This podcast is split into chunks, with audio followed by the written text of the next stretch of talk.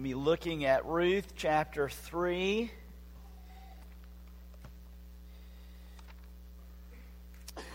We're going to look at the whole chapter, but I'm only going to read the first eight verses this morning.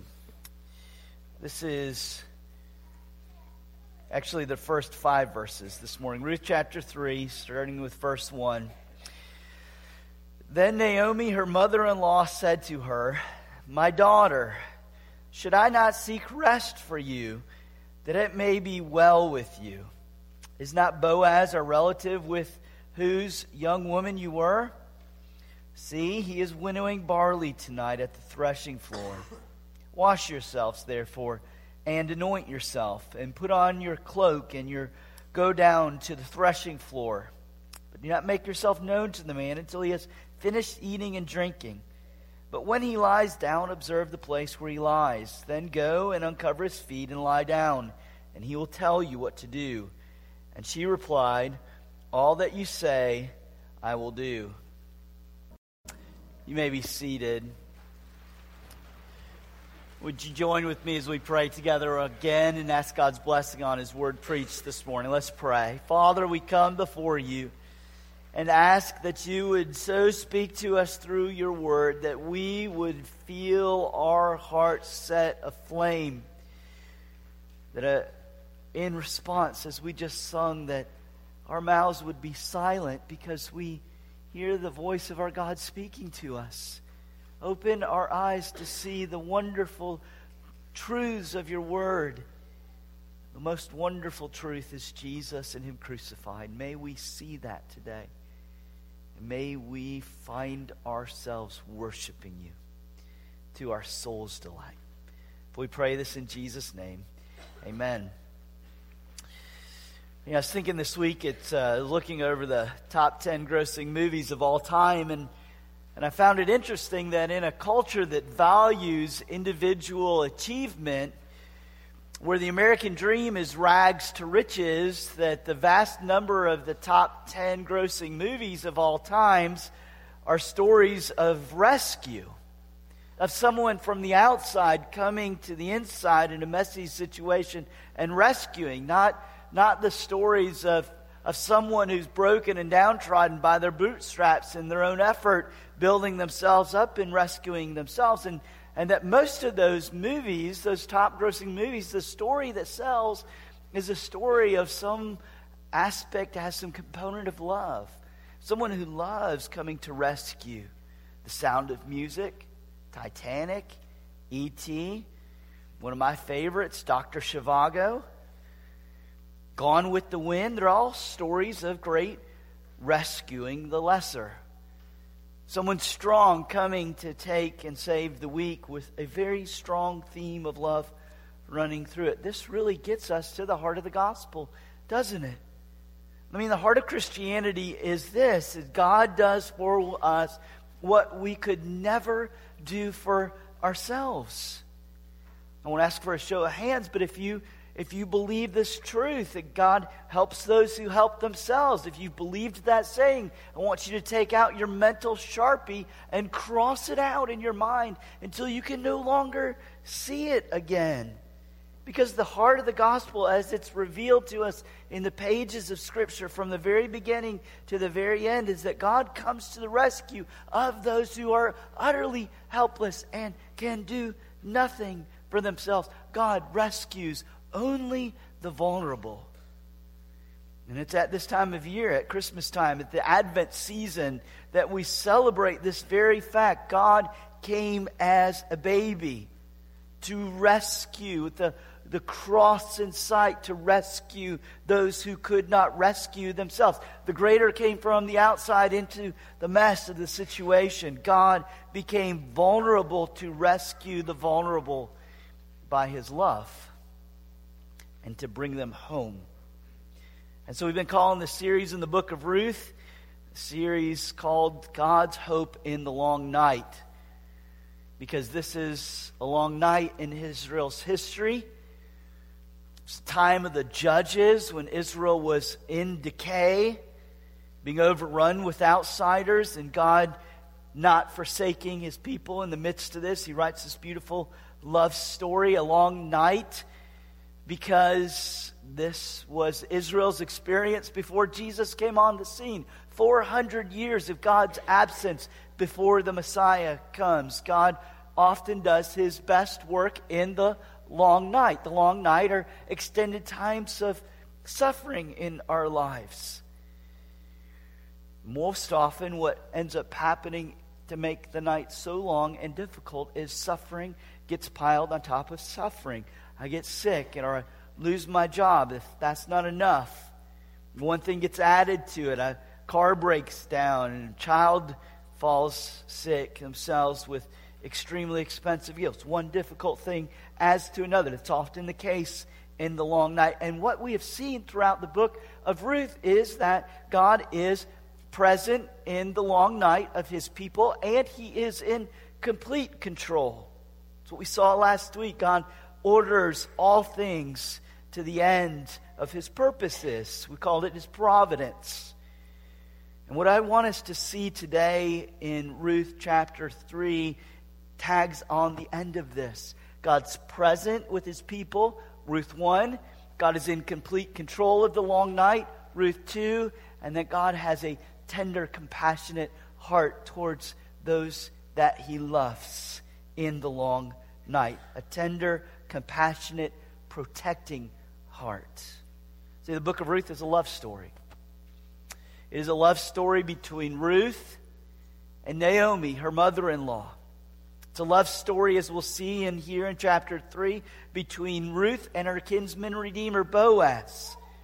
But what's going on is that this is like a, a live action play that God is using to reveal the greater love story between God and his people. Because as this story plays out, God is controlling the events in his providence to prove, to reveal his intentions to his people. He's saying through the book of Ruth to his people, in the midst of this dark night, when the nation is in decay, when your lives are falling apart, I want you to know this. I love you. And this is the way I love you with a tender, compassionate heart. And so, if you're a Christian, if you belong to Jesus Christ, if you're walking with Him, this is the way I want you to hear the book of Ruth. This is a story about how God loves me because of Jesus Christ. So, as we enter into Ruth chapter 3, there's a backstory that we need to remember. Naomi had gone with her husband to Moab because there was famine in the land of Israel. While there, Naomi's husband Elimelech dies, and then her sons marry Moabite daughters, and then her sons die, leaving both Naomi and her daughter in law, Ruth, destitute without anyone to care for him. And so Naomi and Ruth return to Israel because they had heard that God had blessed the land again. The famine had been lifted. And when they arrived, though, in Israel, both Naomi and Ruth were some of the most helpless women in Israel at the time. First, she's a widow, which meant she was without a husband to protect and provide for her. And she was, Naomi was without a son, as was Ruth, which meant they had no one who could inherit the land, grow up, and provide for them as they grew older. Think in today's world, they had no income, they had no social security, and therefore they had no hope. And then on top of that, Naomi or Ruth is a Moabite. She's a foreigner from a country that was a sworn enemy of Israel, and now she's living within the bounds of Israel. If you think um, what it would have been like for a northerner to move into the south and be a destitute woman right after the Civil War, there was a lot of tension there, a lot of distaste, a lot of anger. The distaste ran deep. So she is at this moment a very vulnerable outcast. So when Ruth head back to Israel with her mother in law, she goes to glean in a field. Now, Israel had a welfare system. The corners of the field were left for those who were poor and destitute and vulnerable, and they would come and harvest those corners of the field and find food. And so you'll remember from last week that as she goes to glean the corners of the field, she meets Boaz, who just happens to be a distant relative of her late father in law. And so the love story begins between Booth, Ruth and Boaz. We get to chapter 3, and the theme of rest jumps off the pages for us. Naomi's goal from the very beginning in Ruth chapter 3 in verse 1 is this Naomi, her mother in law, said to her, My daughter, should I not seek rest for you? The love between Naomi and Ruth is great that she intends to find rest for this vulnerable, destitute woman. In fact, the whole book of Ruth really moves as a theme from destitute to fullness, from uncertainty to rest.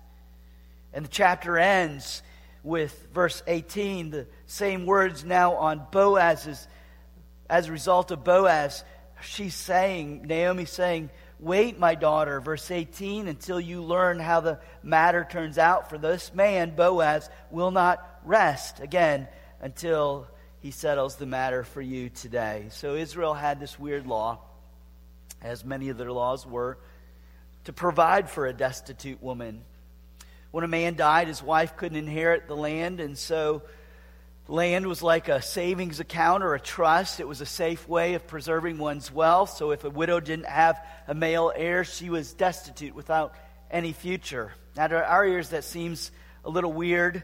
This law of a kinsman redeemer plays out this way the nearest blood relative was obliged to marry the destitute widow and provide an heir. Oftentimes it was her dead husband's brother, not him further on down the line. And, and this did two things. This weird law in Israel really did two things for the destitute. It kept the family in the land in the family, which provided security, but it also provided a means for a woman who was vulnerable to be taken care of. This man, this near blood relative of her husband, was called a kinsman redeemer in the law of Israel. And so this is what Naomi notices and points out to Ruth. This one that you have found is a redeemer. He can stand in this gap. And this weird law had a purpose of revealing the heart of God towards his people because it reveals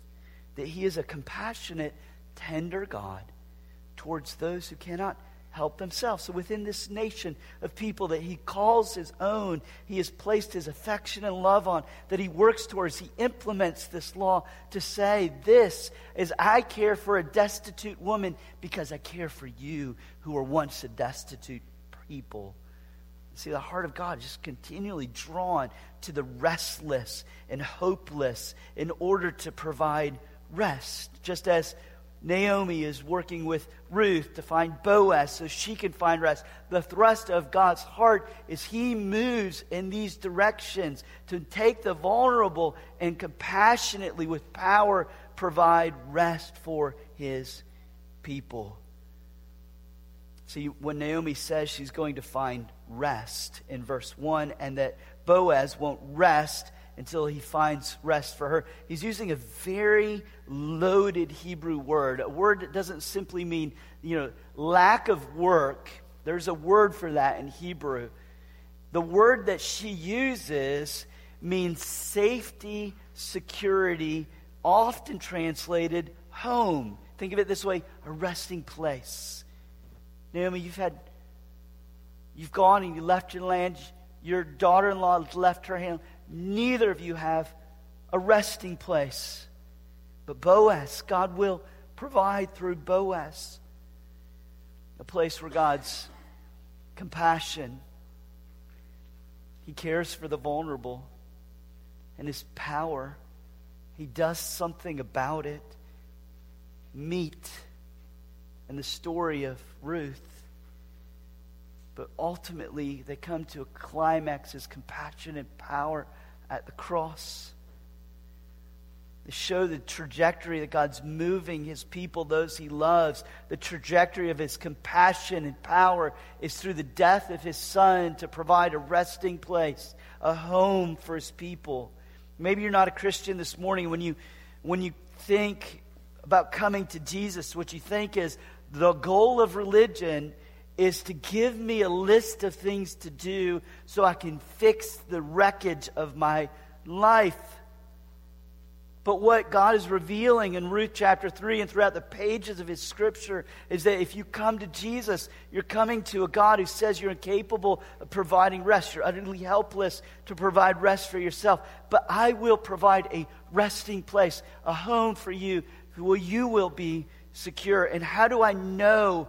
Might be a Christian think, how do I know that's true? Because the result of my life doesn't say this is the trajectory, that God's going to provide rest for me. I'm in the long night. How can I know? I can look at the cross and see God's compassion and power through Jesus has actually provided a home for me where I'm safe from his wrath and I'm secured in his love. And therefore, I can argue from the greater to the lesser. I can go. He's secured me eternally in His love by the death of His Son. Therefore, I know that He's moving whatever's going on in the dark night of my life. I know that He's moving it towards rest, a safe home for me. And this is how Paul argues in that famous verse all things work together for good for those who love God and are called according to His purpose. It's part of an extended argument where Paul is arguing from the lesser to the greater. Well, how can I know? I mean, if God says He's working all things together for good, my life does not look like that. How can I know? Paul goes on. Doesn't just, don't ever just lift verses out of the Bible. Read them in context. Big arguments are being made for the good of your soul. And this is where he goes. All things work together for good. How can I know? Just two verses later.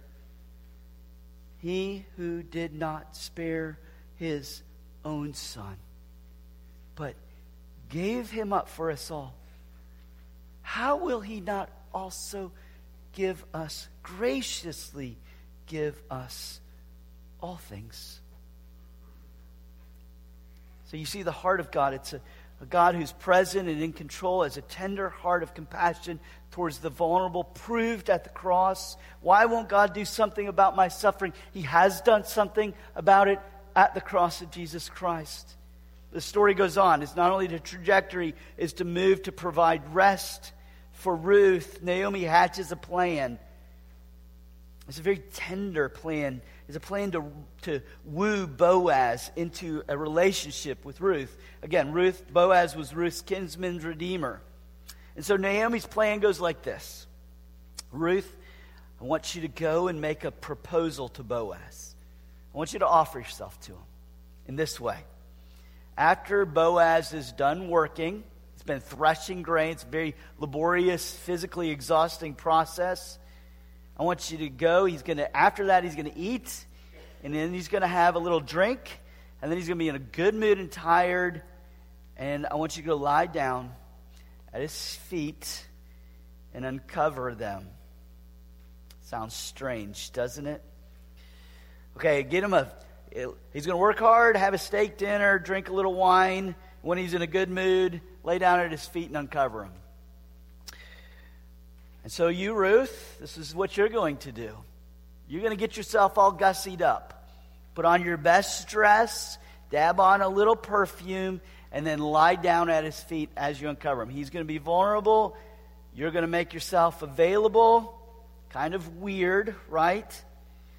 And this passage is actually loaded. You can probably be picking up on it with a lot of sexual tension. But Boaz never takes advantage of her. We're told earlier in chapter 2 that he's an honorable man, a worthy man. And what Naomi, again, is trying to do is provide a home for Ruth. And so, in this weird ancient ritual, one thing becomes very clear Ruth is making herself most vulnerable to Boaz. Most commentators agree that this is, a, this is sort of a marriage proposal. You see, he is inviting him to protect her by making herself vulnerable at his feet. See, Ruth actually makes this request of Boaz when he wakes up. He wakes up and he's like, um, Who are you? Like, why are you at my feet? This is kind of weird. And she, she asks him, Spread your wings over me, the corners of your garment.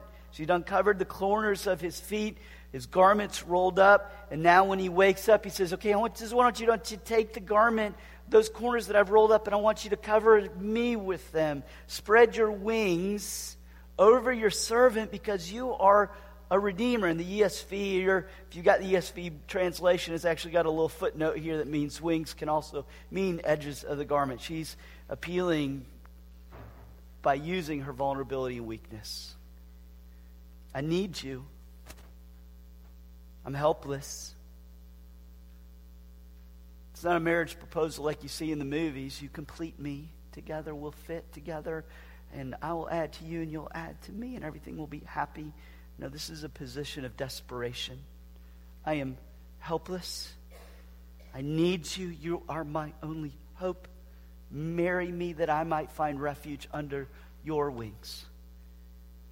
God actually invokes this type of imagery in Ezekiel 16 where he says of Israel, You are like a child that was discarded and passed into the woods, and I fell in love with you, and I waited till you grew up, and I saw your need for protection, and I passed by you, Ezekiel 16 8, and I saw you, and behold, you're the age for love, and I spread the corner of my garment over you and covered your nakedness. I made my vow to you and entered into covenant with you, declares the Lord, and you became mine. Again, the heart of God is a heart of compassion and tenderness and protection. Even her choice of titles here in, of Ruth conveys her sense of vulnerability. In verse 9, she's startled by this woman at his feet in the middle of the night. And she, when he asks, Who are you?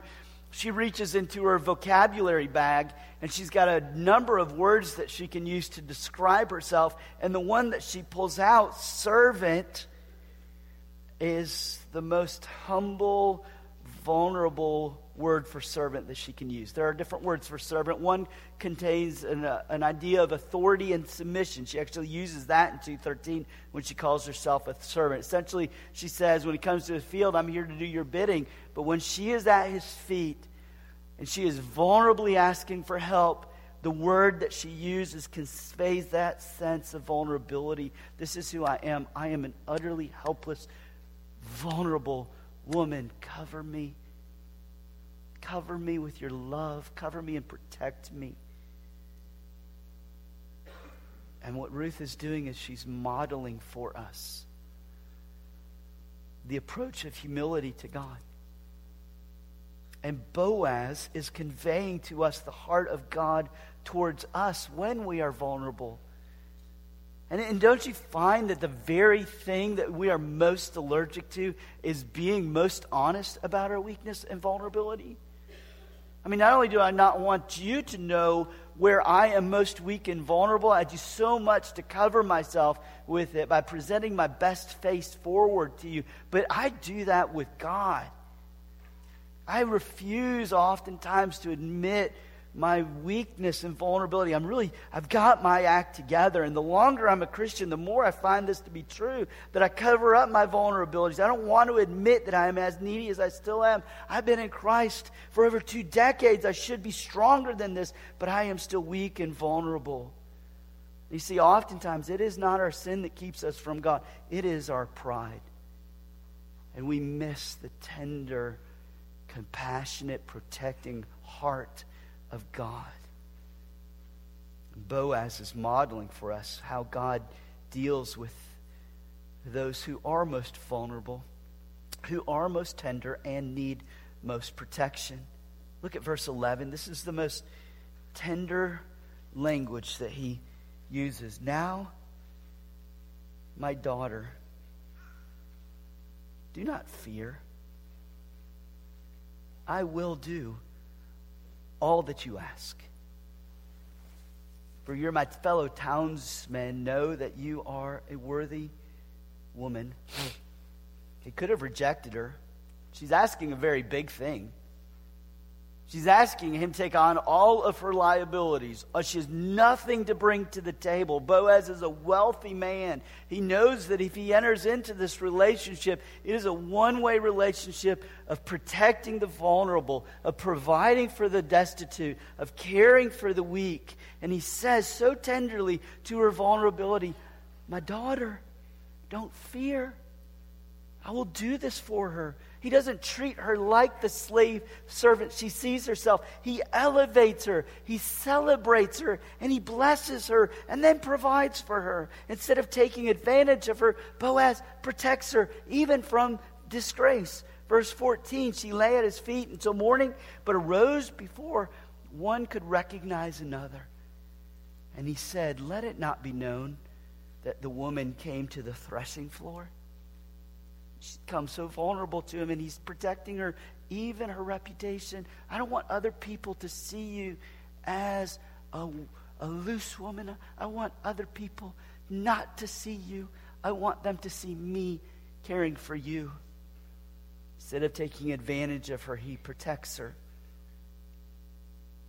Instead of taking advantage of her, he makes himself available to her. He protects and then pledges himself to her. And so Israel saying this line, they saw clearly this was the way God dealt with us and continues to deal with it as a tender, compassionate God with great power to protect his people. And so they sang in Psalm 37, 36, verse 7 How precious is your steadfast love your covenant abiding love, the love you've pledged for us, how steadfast it is. O oh God, the children of mankind take refuge in the shadow of your wings.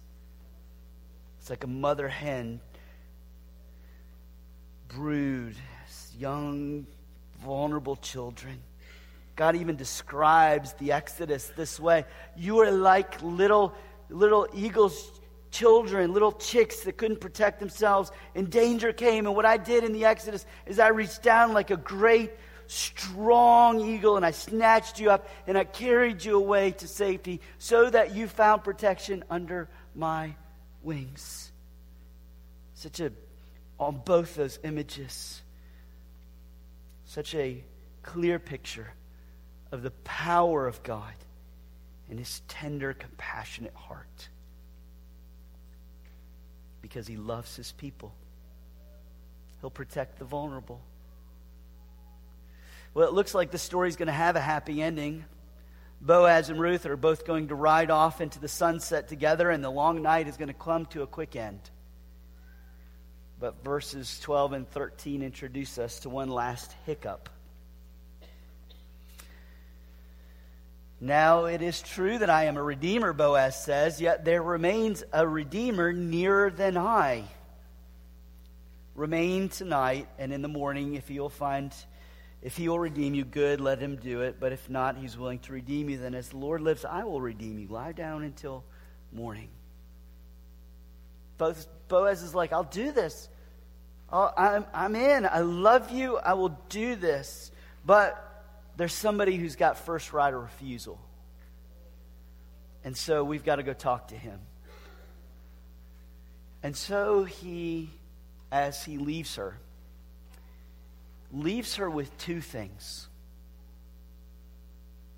so that she might feel secure that this is going to come to an end and end well. He leaves her with a pledge and a promise a pledge that he will make sure, a promise, sorry, that she, he will make sure that she is cared for, that she will not remain in her vulnerable state, and then a pledge.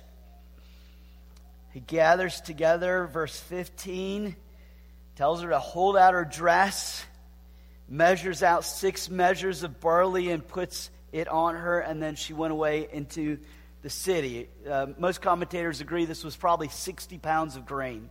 You remember, she left, her family had left Israel because there was no grain in the land. They were under famine. They returned back. She's vulnerable. She finds protection under the great man, and he sends her away with a bountiful pledge. Here's 60 pounds. Can you imagine?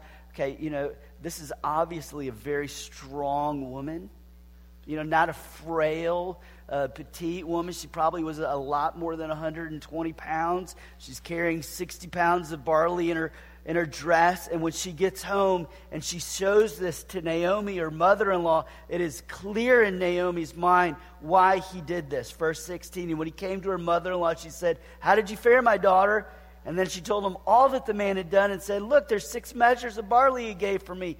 And he said to me, You must not go back empty handed to your mother in law. And Naomi gets it. She replied, Wait, my daughter until you learn how this matter turns out. For the man will not rest, but will settle the matter today. I'm going away. I'll protect you in your vulnerability, and then I'm going to come back and make sure you get rest. Does this not sound like the very storyline of the gospel? Where the Lord Jesus left his place of power came down into our vulnerability, protected us at the cross, rose in victory, and said, I'm going away, but I'm going to leave you with two things a pledge and a promise. I promise to return and care for you. And while I'm gone, I'm not going to be absent. I'm going to be present and working. And even now, as he sits on his throne in heaven, he is actively working to protect and provide for you in your vulnerability. He pleads the merit of his blood before the Father so that in your walk with him, as you struggle against sin and discouragement in this world, you have all of the spiritual resources that are available to Jesus because he continues to work and he will not stop until you rest. And how can I know? Because he's left a pledge and a promise. He's left his promise that he will return He's left his promise that he works even now, standing before the Father. But the Bible says he's left a pledge too, much greater than the 60 pounds that she carried away in her dress that day. Because he has left his Holy Spirit, who is a guarantee, a guarantee of the inheritance that is to come. And so, and so we're told your bridegroom has protected you in your vulnerability. He didn't take advantage of you, covered you. He's gone. There's going to be a few hiccups along the way, but He's left you with His promise and His pledge that He will come back and He will bring a new heavens and a new earth. And you will inherit it and it will be yours. And he will not rest until you rest. Praise him. He's good. Let's pray. Oh, our Savior, we love you. Thank you for spreading your wings over us, clothing us with your very garments of righteousness, that we are your beloved bride. And we beg you, Assure us of your love by your Spirit. Teach our spirits to cry out, Abba, Father, in the time that you're away. Teach us to groan in longing for you to return. For you are our tender hearted protector and provider. We love you. And so we pray in your name. Amen.